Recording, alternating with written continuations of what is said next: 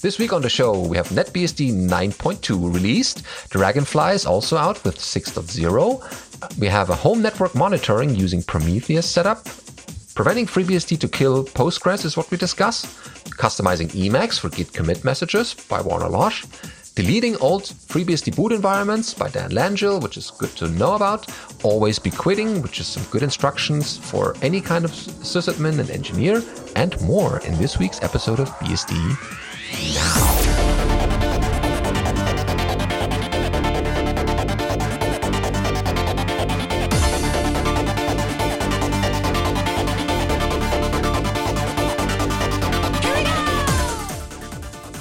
BSD Now, episode 405 or 405. OOM killer feature, recorded on the 19th of May 2021.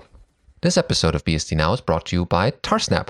Go to tarsnap.com to find the online backups for the truly paranoid. Hello, I'm your host, Benedict Reuschling. And I'm Allan Jude. Welcome to this week's episode. Hope you enjoyed our last episode, 404, with some unusual hosts, I would say, but nevertheless interesting. And we're back in 405 now and have news for you from NetBSD starting.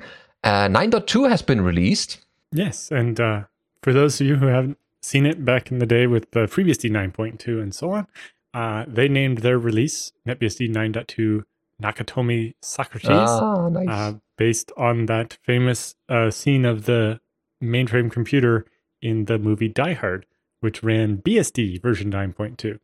Because back when that movie was being made, you know, they were on BSD 4.4, and it, it seemed logical. There might you just jack the number up, and maybe that'll exist then. and it now is. So that's cool. They say, you know, as usual, it's got your bug fixes, stability, and security improvements. Uh, also uh, includes better support for ZFS, including exporting ZFS over NFS. Uh, various updates to the Bozotic HTTP daemon that they include. Improvements to ARM 32-bit and Linux compatibility. A bunch of performance improvements to FRead, uh, which you know that's pretty fundamental reading from a file descriptor um, and support to run on the TP-Link TLWN821N v6 wireless adapter, uh, and uh, support for the Allwinner H5 cryptographic accelerator. Uh, the Pinebook Pro display brightness uh, works properly now, and new defaults for kern.max files, and a bunch of accessibility improvements to the default window manager configurations. And of course, you know they have the links to their full release notes, which goes into more detail. Yeah, nicely structured in changes since 9.1. Uh, so there's a section about kernel, programs and services, system calls and libraries, device drivers, uh, ports, build system, and third party components. So that's another BSD that's at 9.2. Right? It's OpenBSD with their release schedule, you could actually figure out when OpenBSD 9.2 would come out, probably using a calendar. But that's quite a few years away, I think, Yeah. Because they, they do a minor version every six months, if I'm not mistaken. Uh, although I don't know when they decide to up the major version. Is it automatic when they get to nine or 10 or whatever, or do they decide based on something actually changing? Anyway, uh, another BSD had their release. They're not up to 9.2 yet either, but Dragonfly 6.0 is now out. Uh, one of the improvements in this release cycle is uh, improvements to DSynth, which is their uh, package building system. Uh, and so there are many pre built packages available, and you'll want to update your copies of those. Uh, other big ticket items is uh, many updates to the contributed software, some work on Hammer 2, the file system, uh, some major VM work on the uh, extent based uh, representations of memory. And due to major change to the VM subsystem, they've now removed the map v page table mmap feature. And this also means that vkernels will not be supported in this release. Support may be re added at a later time via the HVM system. hmm And this one is upgraded. So the NetBSD one, there's a tool called sysupgrade. And this one here, uh, Dragonfly BSD, is using Git. And that's where you can check out the latest or that release branch and then make uh, build world, build kernel, install kernel, install world, and then upgrade, make targets. Okay, so all good having. So we can also make the same guesses when Dragonfly BSD reaches 9.2. well, I don't know if they have the same release schedule or not. Yeah, so they probably will be the, the last one who will reach that. Uh, they, I think they go major versions faster than OpenBSD. Are they? So they, while they started behind, they might actually get to 9.2 before OpenBSD. Okay, so it's a race, um, an official one. But uh, yeah, we will let you know when each of those have nine. Oh, we can kind of also calculate what kind of BSD Now episode that will be, what the episode number will be. I don't want to think about that number. That number will be that will be too large. four digits, maybe digits. We'll see. Uh, so when they do, when there's usually a big release, there's also a nice conference usually where you can report about that latest release. Unfortunately, it's not possible in the flesh at the moment, not yet. But uh, that's why we have news from EuroBSDCon, which will be uh, the 2021 version online. Yes. Uh, so, you know, they held off as long as they could in hopes that things might improve enough that we could do an in person conference. Uh, but with the end of the call for papers approaching, they had to decide. Uh, and so, although COVID 19 vaccinations are proceeding, the state of the world means that it's just not possible to be confident that we'll be able to run a normal conference as early as September of this year. Uh, as such, EuroBSDCon 2021 will be an online conference. Details on the particularities will be provided as we get closer to the event. If you haven't yet subscribed to the announcement mailing list, it is recommended so that you can make sure you catch all the important announcements. Yep. So we will uh, follow that as well and let you know what the schedule will be and, uh, of course, the talks. And it's is it still time to submit? Yeah, right. Uh, so when we're recording this, Ah, uh, it is still possible to submit for another couple of days. But by the time this episode airs, it will already be too late. right. So you have to. So if you're watching the live stream, you have like four or five days left. Hurry up and go do it. Uh, what you know, it's been open since the middle of March. What have you been waiting for? yeah, that's a long time. Uh, I say as one of the people who's been procrastinating and hasn't submitted the thing yet. well, they always receive at the last minute uh, most papers. yes, well, as one of the people on the list above that has to review them, I very much appreciated people didn't wait till the last. yeah that spreads out a little bit more uh, Yeah. but yeah it's not like people have time or don't have to you know commute much uh, but that kind of time could be put into a paper and uh, and some interesting talk about the conference um, about bsd anything that you're doing there uh, commercial or the newest patch you are writing or the newest feature you're working on all of this could be uh, well placed in such a conference. And we're glad that this is finally happening, even if it's in online format. It's a nice way of seeing what other BSDs are doing. So next up, we have a home networking uh, monitoring using Prometheus. So this blog post describes this person's setup for monitoring their various devices on their home network, such as servers, laptops and desktops, networking gear, etc. Uh, the setup and configuration is squarely geared towards a small or medium-sized network. Uh, a similar setup might work for large networks, but you may need to plan your compute, storage, and bandwidth capabilities a bit differently for that. They're running all of the monitoring software on FreeBSD, but you can, you know, most of this stuff is available on whatever OS you would like. So the simple version is uh, for instrumenting their Linux and BSD boxes, they just install the Prometheus node exporter, uh, and that sends data out to Prometheus uh, from that node. Uh, for the SNMP enabled devices, they use the SNMP exporter.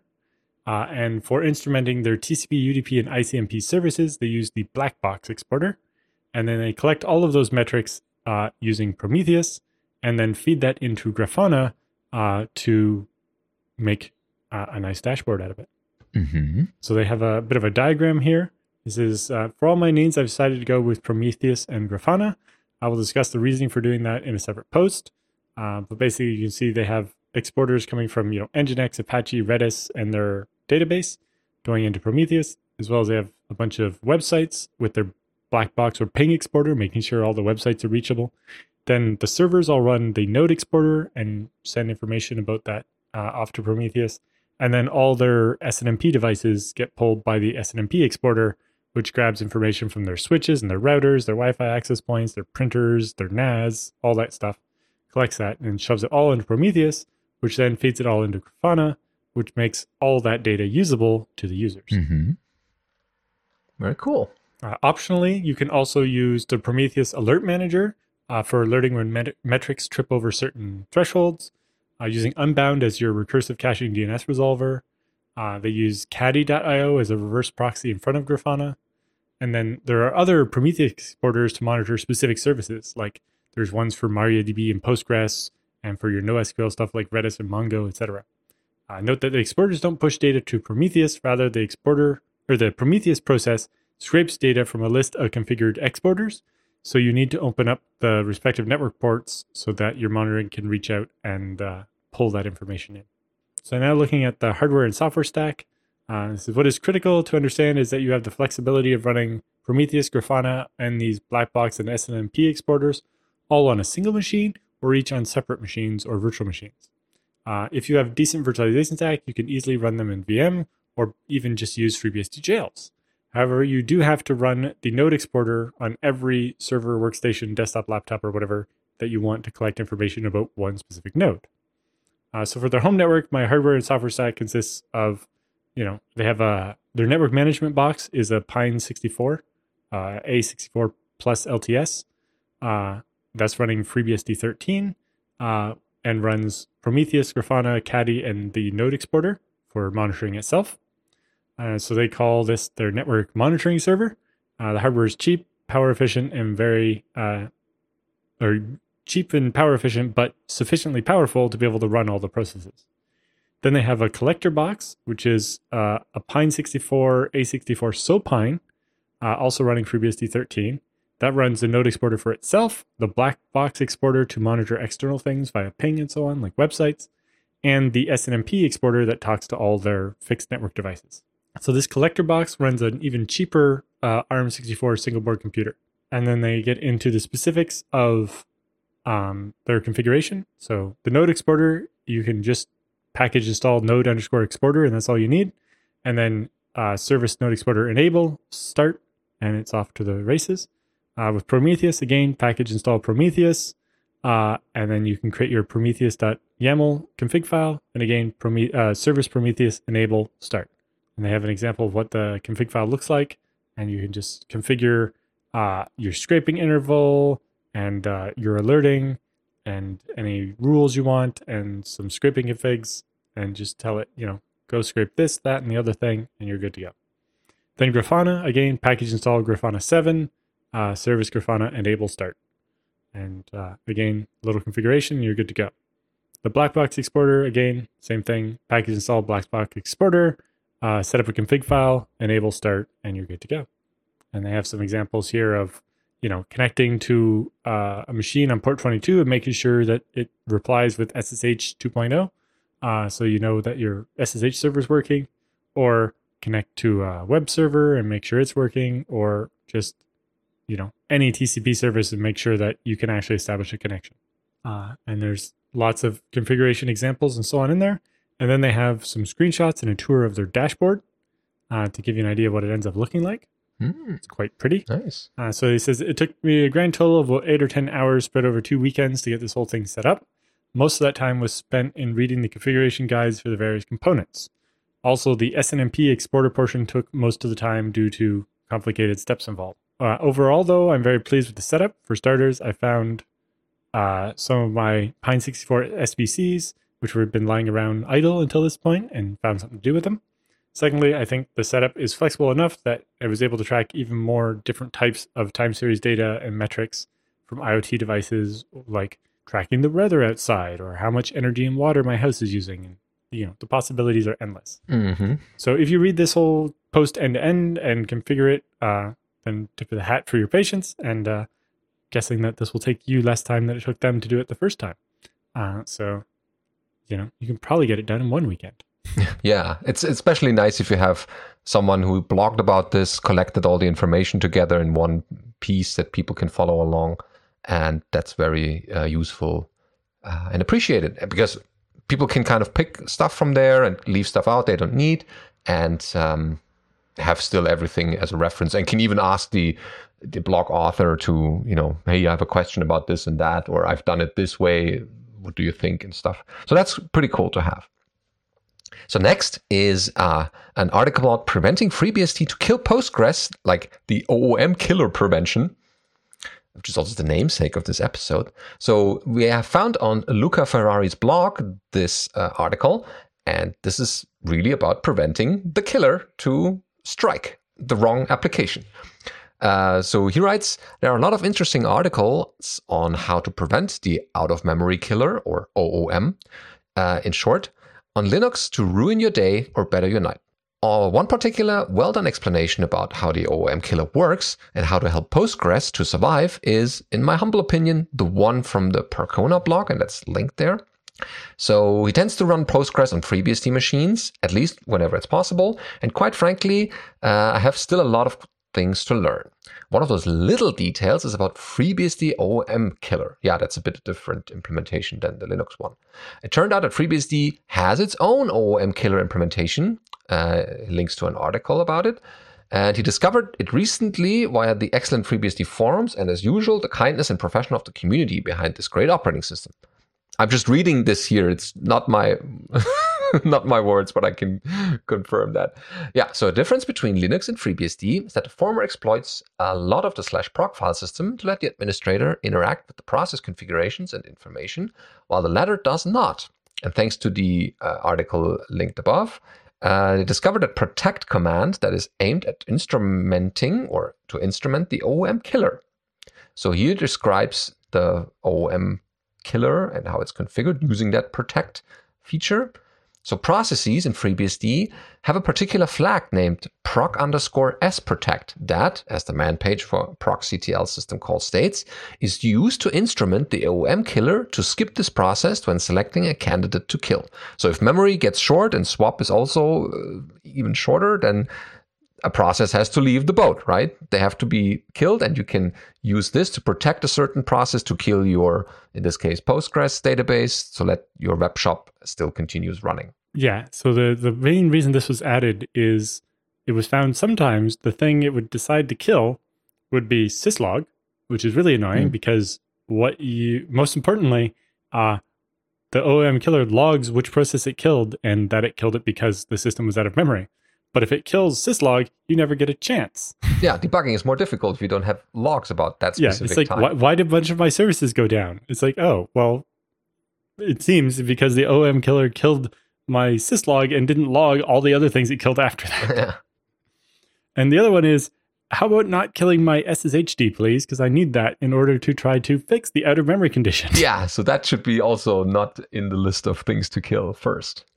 Yeah, so the process here, uh, or the description from the man page reads the proc s protect sets the process protection state. This is used to mark a process as protected from being killed if the system exhausts the available memory and swap. So the idea is that when the OOM killer scans the processes to find out one or more candidates to kill, to immediately free memory, the protected processes must be skipped. So an important thing to note is that protection is not inherited by the forked processes, Luckily, it's possible to mark a protected process so that its children to inherit the protection status so that they can also be protected and not get selected. Um, in fact, setting proc as protect to pprot underscore set, uh, yeah, set protects the current process but not its children, and pprot set and pipe to or or that's the or the logical or uh, the pprot inherit protects the current process and any children from it. So why is this detail important? Because as we all know, Postgres starts with a main process, the postmaster, that forks a new process for every new connection. Therefore, if you are free to control the OOM killer protection at level of postmaster or connection level, this is what you should do. And as a warning, marking all processes as protected can prevent the OOM killer to work at all, right? With the presumably result of panicking the whole machine, which is also not desired. Yeah. So if you protect every process, then when you're out of memory, there's nothing you can do. Uh, so with Postgres, it can make sense. You want to protect the master process, but if you know one particular connection is using all the memory, then maybe you want that one to be the one that gets killed. Mm-hmm. And so there's a description how you can run the protect uh, program. That's just specifying the process ID that you want to protect this way. And there's a couple yeah, of and then there's an optional flag to control um, whether you want the children to to inherit that protection or not. Uh, like if you do protect dash D and then dash P a PID, then that will apply to all the current children, uh, but not any future children. Or if you use the dash I flag for inherit, then it will actually set the inherit flag on each of those children when it protects them so that they uh, will also be protected. Mm-hmm. And for Postgres specifically, there is a an entry you can do in rc.conf. Uh, no, this is generic. So oh, the, right. the RC subsystem in FreeBSD actually sets up a system so that when you you have the the common namespace of daemon name underscore enable equals yes, uh, but you can also do daemon name underscore oom protect equals yes for the one process or all for it to also inherit to all the children. Um, although I did see an update to a man page going on right now that if you override specific things in the RC script, that it uh, can end up undoing that OOM protect because of the way the, the RC script constructs all the bits, but uh, that's not really important. But yeah, so you don't have to run these protect commands automatically. You can just set, you know, nginx underscore OOM protect equals all and uh, or Postgres or whatever the service name is underscore OOM protect equals all in your rc.conf. And uh, as part of starting the process, uh, FreeBSD will set the protect bits for you. Oh yeah, that's important to know. And I think there's also a review currently open to actually document that OOM protect in the rc.conf man page. I think so, yeah. It's uh, yeah, we're reviewing that and it's looking good. So this will be uh, happening soon. And then there's a little um, function they wrote for the Postgres um, as a stored procedure to kind of trigger and see whether uh, when a process gets killed that um, sets a certain uh, oh yeah it, it creates a temporary table and um, you know tells that it was protected or not and concludes uh, with as usual FreeBSD reveals itself as a complex and well-designed operating system Postgres can be protected against the OOM killer in a more aggressive way with regard to Linux, but as usual, protecting everything is like protecting nothing at all. So they recommend to not abuse uh, about the protect command. I think you might be able to use uh, procstat to investigate the flags as well, uh, which might have a slightly nicer output than doing it with PS. But oh yeah, that could very well be. That should be, or should know about that uh, if that flag is set or not. Yeah. In conclusion, as usual, FreeBSD reveals itself as a complex and well-designed operating system. Postgres can be protected against the OOM killer in a more aggressive way with compared to what Linux can do. But as usual, protecting everything is protecting nothing. All right. Oh, next we have an article from uh, Warner Losh's blog customizing Emacs for Git commit messages. Yeah, so Warner says, I do a lot of commits to the FreeBSD project and elsewhere. It would be nice if I could set up Emacs in a custom way for each commit message when I'm editing it. Uh, fortunately, GNU Emacs provides a nice way to do that. While I likely could do some of these things with git commit hooks, I find this to be a little nicer. First up, we need to do something uh, when we pull up the commit message to edit. By convention, Git uses the git underscore edit message. Uh, through the exact location of this file depends on where your Git tree is set up. Emacs has a hook that's run when Emacs starts editing a file called the find file hook. So he adds a hook on the find file hook and makes it do the uh, imp git hook, uh, imp being Warner's username. We'll do this job nicely. So next up, we need to define this function to do something useful when it runs. Indeed, failure to define it will result in an error message every time you open a file. So he defines the function imp git hook, and it says when the file name base uh, and buffer file name is commit underscore edit message, then it runs the function FreeBSD Git setup. But what is this FreeBSD Git setup? It's a little function I wrote to set Emacs to fill the columns to 72 as usual Whereas normally when he's using Emacs edit a file, the limit is 80. But since commit messages turn into emails, it works better if it's not quite as wide. Uh, but that produces commit messages that are just a bit too wide when Git adds its leading spaces and so on. So he defines the FreeBSD Git setup function, uh, which sets his column fill to 72.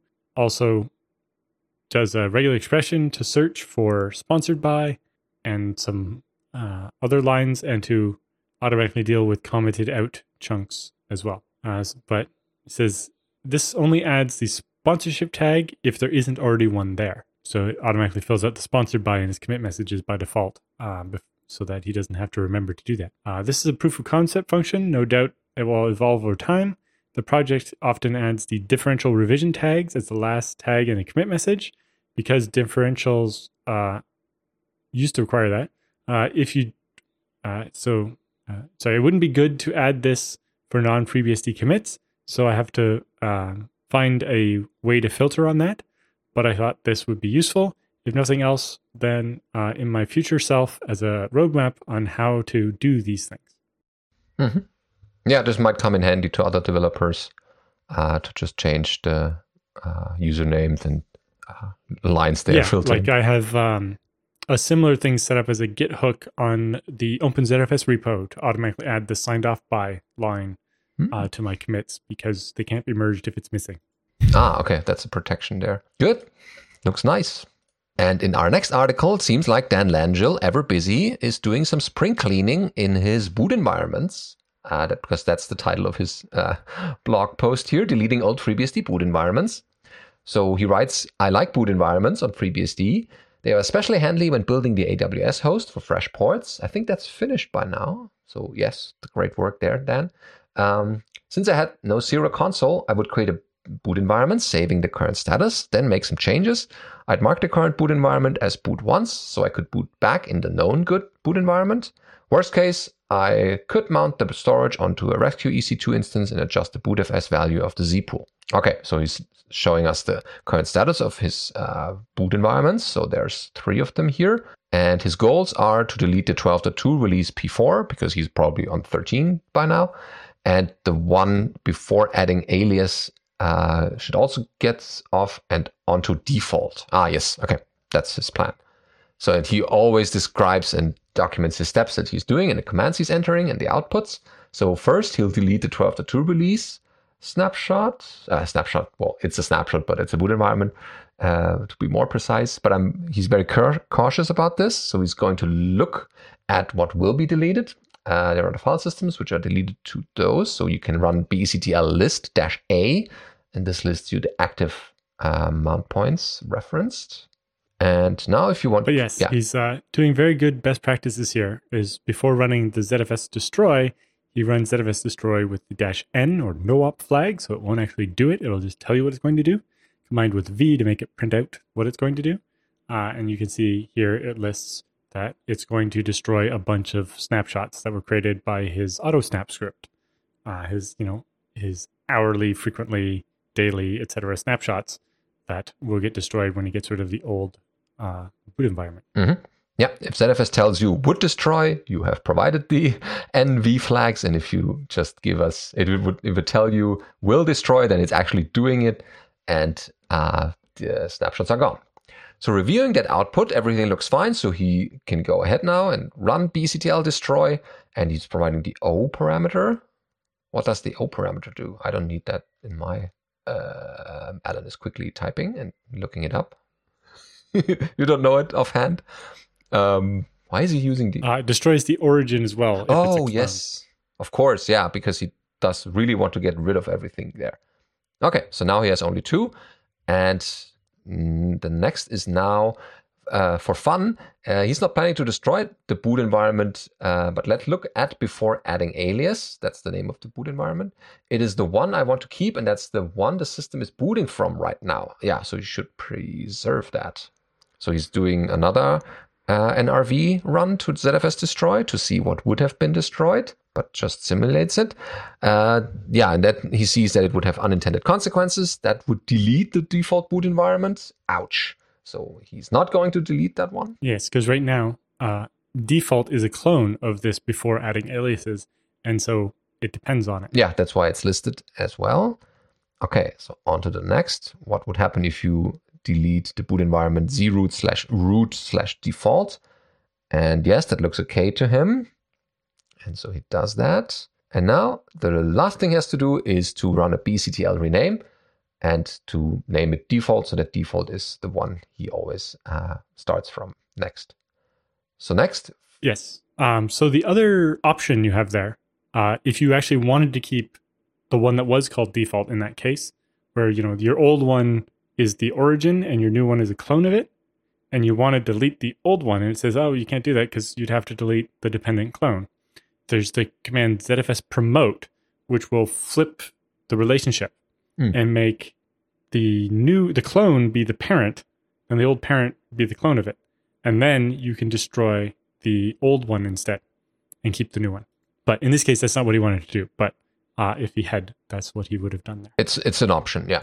So are you doing the default thing or are you just renaming? Yes. Uh, so what I normally do is I have the one called default and I'm running it. and then before I upgrade, Mhm. I create a new boot environment called before whatever I'm upgrading to. Yeah. And that sits over at the side. And then I just upgrade the running system, the one called default. Mhm. Uh, so I'm always using default by default. Uh, and it uses the um, before one is my way to go back. So that's how I do it on my laptop. Mhm. Uh, in production, it's a little different.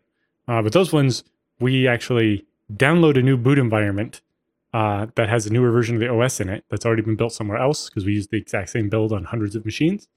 Uh, and then we use the the boot once feature, so uh, BECTL activate dash T for temporary, uh, and say next time only boot the new version. Then we reboot the machine. It comes up on the new version. If everything's good, we do the BECTL activate to make that permanent. If it's not, just reboot or power cycle if it didn't boot or whatever, and it goes back to the version it was running before. Mm. So on our servers, they have a boot environment that's named for the version it's running, and they just download newer versions. Ah, that's Uh, clever. but that's because we need those machines to always come up nicely. Whereas my laptop, uh, you know, I just keep snapshots of before, uh, you know, so there's it, the main one usually is before name of conference year. yeah. Uh, and then, uh, you know, that way anything that goes wrong at the conference can be undone. Yeah. So I do the uh, boot environment, naming it for the new release, and then later, once the update is done, I'm switching to that one. So I always have the boot environment representing the version of the operating system, and I also keep the one before to uh, jump back to it. But yeah, there's many ways to to do this. Yes. So, you know, you can make a new boot environment and then install into it and reboot into it after, or you can make a new boot environment, reboot onto it, and then upgrade, or, Yeah. you know, any of them is valid. Sure. Okay, and now we have an article that's a bit more of the social type, uh, but nevertheless important. That's why we included it. Always be quitting. So that sounds uh, weird at first, but um, here goes. So this is uh, from Julio Merino, Yeah. uh, who is a, I don't, semi, uh, semi-retired FreeBSD committer. bit, yeah. Uh, I think he's still somewhat active. Anyway, he says uh, a good philosophy to live by at work is to always be quitting. No, don't be constantly thinking about leaving your job, but act as if you might leave on short notice. While counterintuitive, this will make you a better engineer and open up growth opportunities. So he says, so what does it mean to always be quitting? It means make yourself replaceable, uh, or deprecate yourself, automatic or automate yourself out of a job, and that type of thing. Mhm. You might have heard these uh, more popular names, which you'll need to do uh, your own research, and uh, that gives you kind of a hint on how to act. The key lies in not being indispensable. If you are, you'll be stuck at your specific job for as long as that job is uh, relevant with little chance to disconnect. No vacation, no growth.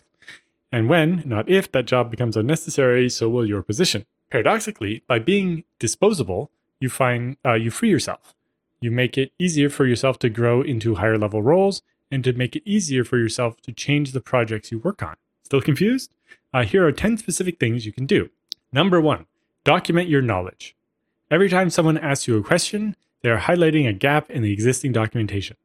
Take the chance to write that answer down in a document, a bug report, a code comment, whatever, so the next person doesn't need you. Mm-hmm. Document your long term plans. People should know what's coming up on your project or team by looking at those plans, not by relying on you to tell them in real time. Plan a few months ahead, so if you leave, your peers won't be lost without you. You know, that even applies if it's just, I'm going to need a sick day or two or something. You know, you want to make sure you're not everything's depending on you in real time. Uh, number three was document your meetings. Keep public within the team anyway notes on all meetings you attend, uh, listing who was there, what was discussed, and what the conclusions were. Reference these notes from design documents, and your replacement will be much uh, have much easier time catching up to what was happening. Mhm. Uh, so he says uh, number four is bring others to meetings. Uh, if not a one-on-one, and you are the only person from your team attending a meeting, involve someone else. Different perspectives are useful, but more importantly, you're avoiding becoming the only point of contact. Also, kind of reverts back to that document your meetings. Uh, your notes will be better if you've got two perspectives on it. Because A, you might miss something or forget to write it down and the other person won't. Or you might both document the same thing as having happened slightly differently and being able to discuss it afterwards will make better notes. hmm Number five, train people around you. The goal is for them to be independent, which is usually considered seniority in a typical engineering ladder. Uh, familiarize them with the plans and technologies and make sure they know how to use the documentation. Number six, identify and train your replacement. Uh, in the same vein as training others, to switch roles, you'll need to replace yourself. So identify who that replacement might be and start actively working and continuously coaching them so that they can take over for you so that you can be freed up to do the next higher up job. Number seven, give power to the people. Trust them to do the right thing. If you are in a leadership position, don't make uh, it so people come up to ask you for permission. Let them make their own choices, guide them so that the choices are based on the right data. Uh, number eight, do not make yourself a point of contact. Establish mailing lists or other forms of communications that can accommodate other people, then grow those people. Uh, the exception is when management needs names for accountability and so on. Mm. Number nine, delegate. Once you have given power to others, include them in groups and meetings uh, and document your knowledge. They'll be ready to work when, uh, or they'll be ready to take over work from you. Delegating work can make them grow and focus on things only you can do right now, and you don't want there to be anything left where that only you can do. And number 10, always be learning. Take the chance to grow your knowledge in an area you're interested in and keep it fun. Bonus points if this area aligns with the future plans that you want to take. Oh, yeah, that's So that's your list there. Uh, note that nothing here implies abdicating responsibility. You still have to be responsible for all the projects and teams you own, and you have to be that for as long as you're in your role. This is important because this responsibility is what will open up those new gates. Lastly, noting that by doing all of the above, you are actively making your whole team better, not just yourself, even if you are uh, an independent contractor. In fact, you are uh, practicing a subset of the skills sometimes associated with staff or principal engineers. Oh yeah, yeah. This is a nice list. I could see myself printing that on a piece of paper and you know putting it in the, on an office wall to remind me occasionally about doing uh, any of those uh, ten things more. Cool, very nice. Oh yes, and point number eleven should be make proper backups, right? Because if everything is lost, then you have to start from scratch, and that takes a long time. So why don't you look at uh, Tarsnap for this? Because it's a good way to back up your system, and it's just a secure way. Because especially with company data, you might not want to trust uh, any backup service there, but Tarsnap is encrypted, and you are the only person with the key, and no one else can decrypt that data. So that's a good use case, uh, but also not for just for companies, but also for uh, your own personal private data at home that you also want to keep safe in case disaster strikes. You can always get your data back as long as you have the key still backed up separately. Uh, and that's all it takes. The Tarsnap uh, code is very well documented and you can look it up if you're kind of suspicious that they have some backdoors in there or something that's out of the ordinary. Uh, very good pricing model that's cheap, especially if you have a long list of data and a lot of uh, data to back up. They still won't bankrupt you, not necessarily. You can, I mean, for my use cases, um, it's charging $10 at the beginning of the year, and that lasts me maybe two years. Depends on my yeah. Current... I put twenty dollars in like four years ago. Mm and it's almost used up now. Yeah, so they won't really bankrupt you just for running backups, and especially running them regularly and with um, their deduplication feature, you won't uh, see a lot of uh, costs increase if you regularly backup in the background. Well, most importantly, you can't spend more money than you put in. Exactly, yeah. Whereas most cloud things are very happy to run up a large bill on your credit card. uh, with Tarsnap, you put the money in first, and if it runs out, it just stops backing up, and you've got to manage it, but it means you don't ever get a surprise bill. Yes, uh, that's one thing. And for the users who have used tar in one way or the other before, they will find the tarsnap command line very familiar. And for the people who are more GUI centered and want to have some kind of backup client sitting there, they can also grab a graphical interface from uh, people outside of the tarsnap project who have built that and wrap that around the tarsnap command line. And that's available for any graphical user interface. So Tarsnap is available for pretty much all the operating systems out there, whether it's Unix, Windows, Linux, any kind of, or on Mac as well. Uh, so no excuses not to run Tarsnap or give it a shot for a couple weeks and uh, let it run your backups.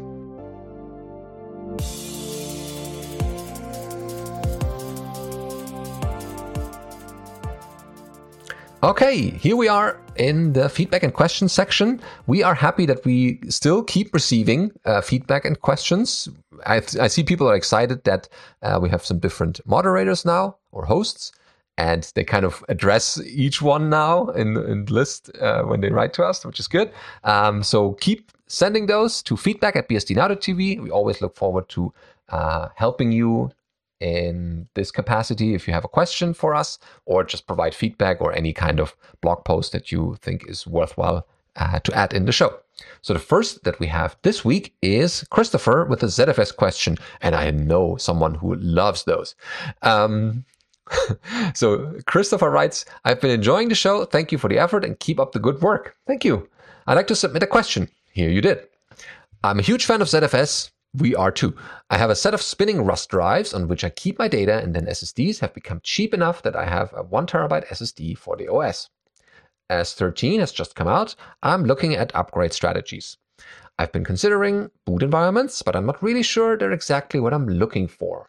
I get the sense that, other than the root partition, boot environments reuses some of your existing partitions. It snapshots the root first and then clones it to a new file system and installs over that. If you have files that don't get overwritten by an install, they stick around either because they're on the root, which gets overwritten, or on a partition that gets reused. That's great, but I'm, I'd rather erase and start from scratch each time. Then copy over what I need from the old install. I don't need to figure out what isn't needed anymore, but it's just left over from a previous install. When disk starts to get tight after a few installs, I will just go and delete the oldest install. SSDs are so large and cheap that I have plenty of space to do that. Is there a way to do this using boot environments, or perhaps it's easy without boot environments? Curious what thoughts you might have on the matter. Okay, so the first thing to remember is that ZFS isn't going to be using a bunch of different uh, partitions. In general, you create your pool and it will use one partition or whatever from that SSD, and that's the pool. Then on top of that, you can create as many file systems as you want. The one thing to remember is when you're creating the uh, a clone, initially the clone is exactly the same as the original files and doesn't take any space. So, uh, kind of when we talked about Dan's uh, thing with boot environments a little bit earlier in this episode, you remember on my laptop, what I do is I create that clone of my root file system, but I name that before upgrading to 13. And then I just do a regular upgrade in place on my root partition, uh, or the root file system. It's not a partition, root file system, uh, as if it was UFS or whatever. Um, and so it overwrites some files, but the files that don't change don't take up any extra space, right? So the, the clone is is the before, and my live file system is the after now when I've just upgraded to 13. The before, that's 12.2, will the clone will grow from being zero bytes large to being the size of all the files that get overwritten because the clone is keeping the old versions. So any file that didn't change doesn't cost me any extra space. And the files that did have their space charged to the clone, the old version, because when you delete the old version, you'll get that space back. And then your live root file system will have the new version. So uh, there's a lot less concern than what you have here about old files and new files. But if you do want to just have uh, make a new boot environment that's completely empty and do a fresh install into it, there's a tool in the FreeBSD source tree under tools, tools, I think, called BE install. And it basically does, uh, manages doing a, making the new boot environment and doing a make install world and make install kernel, etc., into that new boot environment. So yeah, you have a new root that is basically a fresh install and then merges over things like your password file and, and any other etc files. Uh, so I just do a normal install as if it was UFS and I only had one root. I just keep a snapshot and clone of my old root so I can go back to it. And then I can delete it if I don't need it anymore. Uh, but if you do actually want to create a complete fresh install, you can use that BE install script that's in the source tree uh, to do it as well. Yep. So definitely do it boot environments. They're especially helpful if you uh, a couple weeks or days later dis- discover that something isn't working and so you can always uh, go back to a working state that you had before the upgrade and as we said earlier in this episode we had different strategies how to do that but the result is basically the same. You have a way to get back to a working state. Right. Um, but yeah the big thing is that you're not when you make a clone you're not making a copy of all those files. So it's not doubling the amount of space you're using. Uh, the clone initially, until you change a file, the clone takes zero space. And then if you change a file, the clone gets charged for the old copy uh, because the new copy belongs to the new one. And so, and then you can delete those at any time in order to get some of the space back. Yeah, only the things that change are charged to the file system. Okay, um, hopefully your update goes well. And we're now switching from Christopher to Chris, uh, who has two questions. And Chris writes Hello, since Benedict always seems so sad about the lack of questions, I felt compelled to get in touch and cheer him up. Excellent. Yes, you did. And I'll try to be less sad in the future. okay, so he has two questions. Uh, the first one at some point, Benedict mentioned that he manages BSD servers within the university department, and it sounded like uh, this might be related to scientific computing in HPC. Could you talk a bit about that more, uh, in particular what role BSD serves in such a setting. I'm not aware of any scientific packages which are routinely run on BSD rather than Linux. Yeah, so I run uh, our uh, CS department's uh, big data cluster. So we're doing uh, labs on those mostly in the master's course. There's a, a data science course uh, or class that we have there, a whole class. You can study that. And um, I basically run all the software they're using in the uh, in the labs for for research or for their thesis, and um, there's a couple of requirements that we have, as as anyone uh, might have. In the university, it's a bit special because we're not too concerned with uh, like data protections and stuff because a semester runs like or a project goes maybe a year at the longest. There are some long running projects, but they're uh, a little bit special not so frequent. Um, and so I can also reinstall the machines and don't have to keep long backups like a company would need to. So recently, um, the, we, had, we had two problems with BSD and that scientific uh, part, or with those NoSQL areas. The first one is that we uh, are running in uh, like pretty much most universities uh, in an uh, Kerberos Active Directory environment, and we're using the FreeIPA from uh, Red Hat and the the FreeBSD support is kind of sketchy. There's a a long uh, ago blog post or not blog post, um, a forum post in the FreeBSD uh, forums in the how-to section. That's kind of outdated. I tried to get it to run to have a FreeBSD could, that could join that Active Directory, and that kind of didn't work. So that got kind of pushed back. And since the semester started, I had to install more Ubuntu servers to my, uh, you know, why should I? Um, and the other thing is that most of these NoSQL databases have support for Linuxes or for the major B, uh, Linux distributions, and the BSDs are kind of yeah when we have time or when there's someone else sitting down, which normally doesn't happen too often.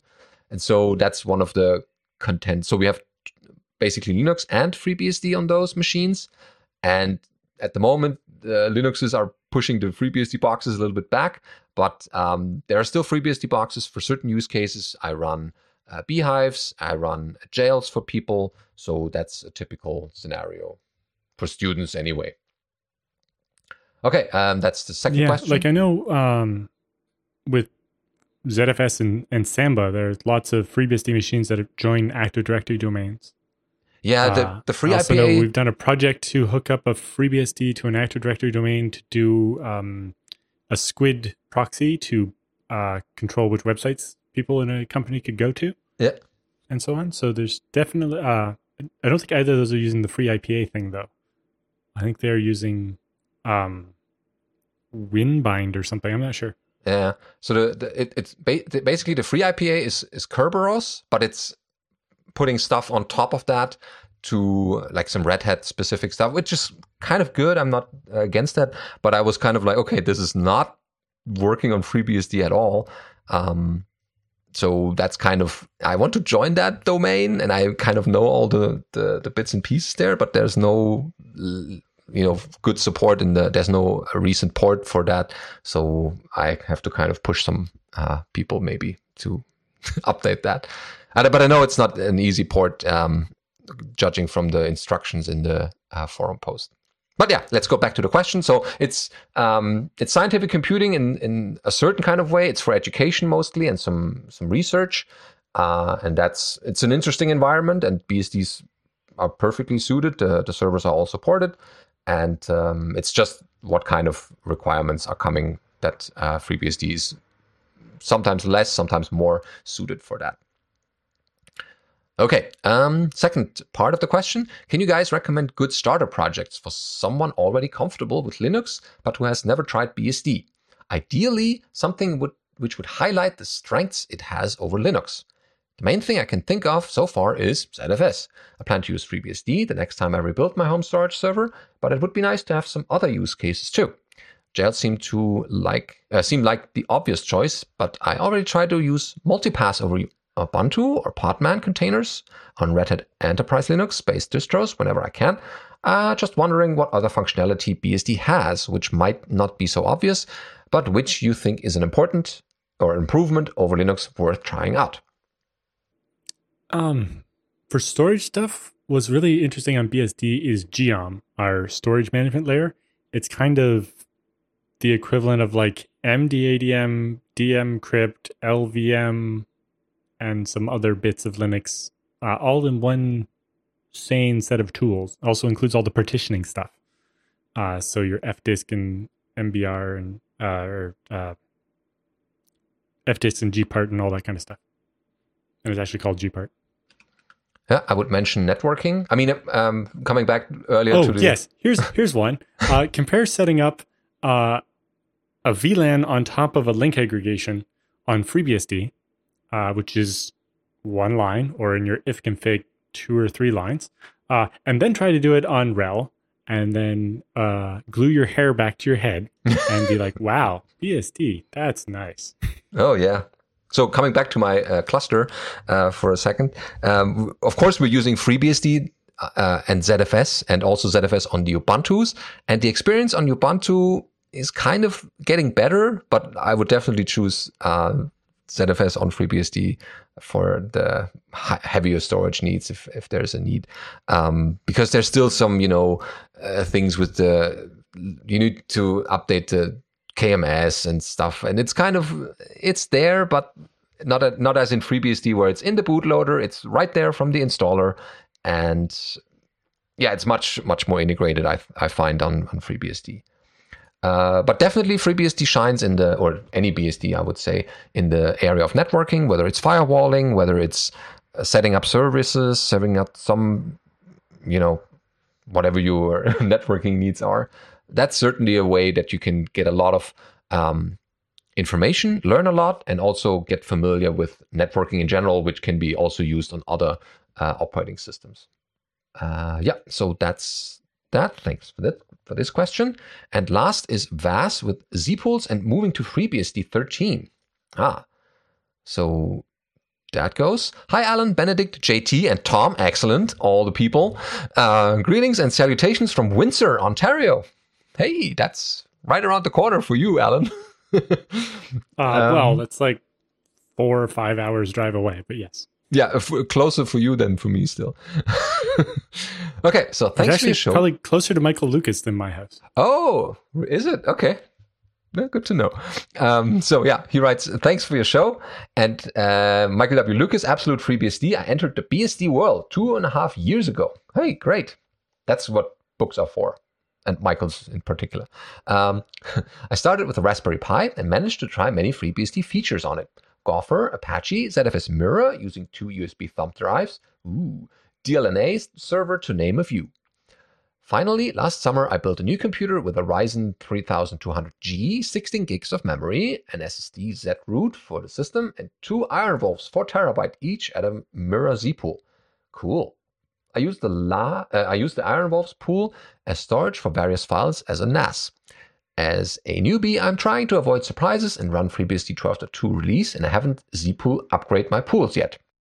I am very excited for the FreeBSD 13 release, as I will get my graphics supported. Ah, one of the following weekends, I will take the time to do the new installation. Is it going to be a nice opportunity for me to set up the system from scratch and clean it up? Oh yeah, it is going. Yeah, um, I would like to ask you what you what would be the proper and safer way to upgrade my computer? I don't care about the zero pool, but I do care about the Iron Wolves mirror pool. Shall I zpool export the Iron Wolves before the new install and zpool import after the installation? Uh, is there anything specific to the to be careful about? Uh, thank you for being there for the BSD community. I hope to see you soon at the next BSDCan. Yes. Oh. Yeah. So, uh, exporting basically happens when you shut down. Uh, so that won't make a difference. You definitely want to be careful not to accidentally overwrite the Iron Wolves when doing your install, uh, or anything like that, if that's what you mean. But outside of that, uh, I wouldn't expect there to be much issues. Um, it's the zpool upgrade uh, that you want to watch out for, and you know that one. The thing is just you know when you run zpool upgrade, you have to tell it which pool to do it to, uh, so it won't accidentally do the wrong one or anything. So no, you should just be safe to to do it uh, as the instructions say. Yeah, make sure to update the boot code so that you can still boot from the, if, especially after you've uh, updated the pool, because that has newer um, information there and an, a 12.2 bootloader cannot boot a 13 pool because that has newer features uh, that it doesn't know about. Uh, but yeah, everything else is just straightforward. And if you if you do get stuck or do have problems, then send a follow up. We'll be happy to help, and uh, I'm fairly sure we can uh, restore you to a proper 13 system. You can also uh, try it out in a virtual machine, like create yourself a little uh, mirrored pool there and make the install in the virtual machine to make sure that you're not uh, accidentally uh, doing the wrong things. And then once you're satisfied with that, you can do it on the real machine. Okay, good luck. And yeah, would be nice to see you one day if things come back to normal. But it's good to see that you did spend the time last year uh, productively learning and trying out new things. Okay, that's what we also should do now because this episode is done for the day. And we hope you liked the episode, and the next one will be just as exciting. I'm fairly sure that will be, and it will contain one of us at least. And we're looking forward to that, and see you next time.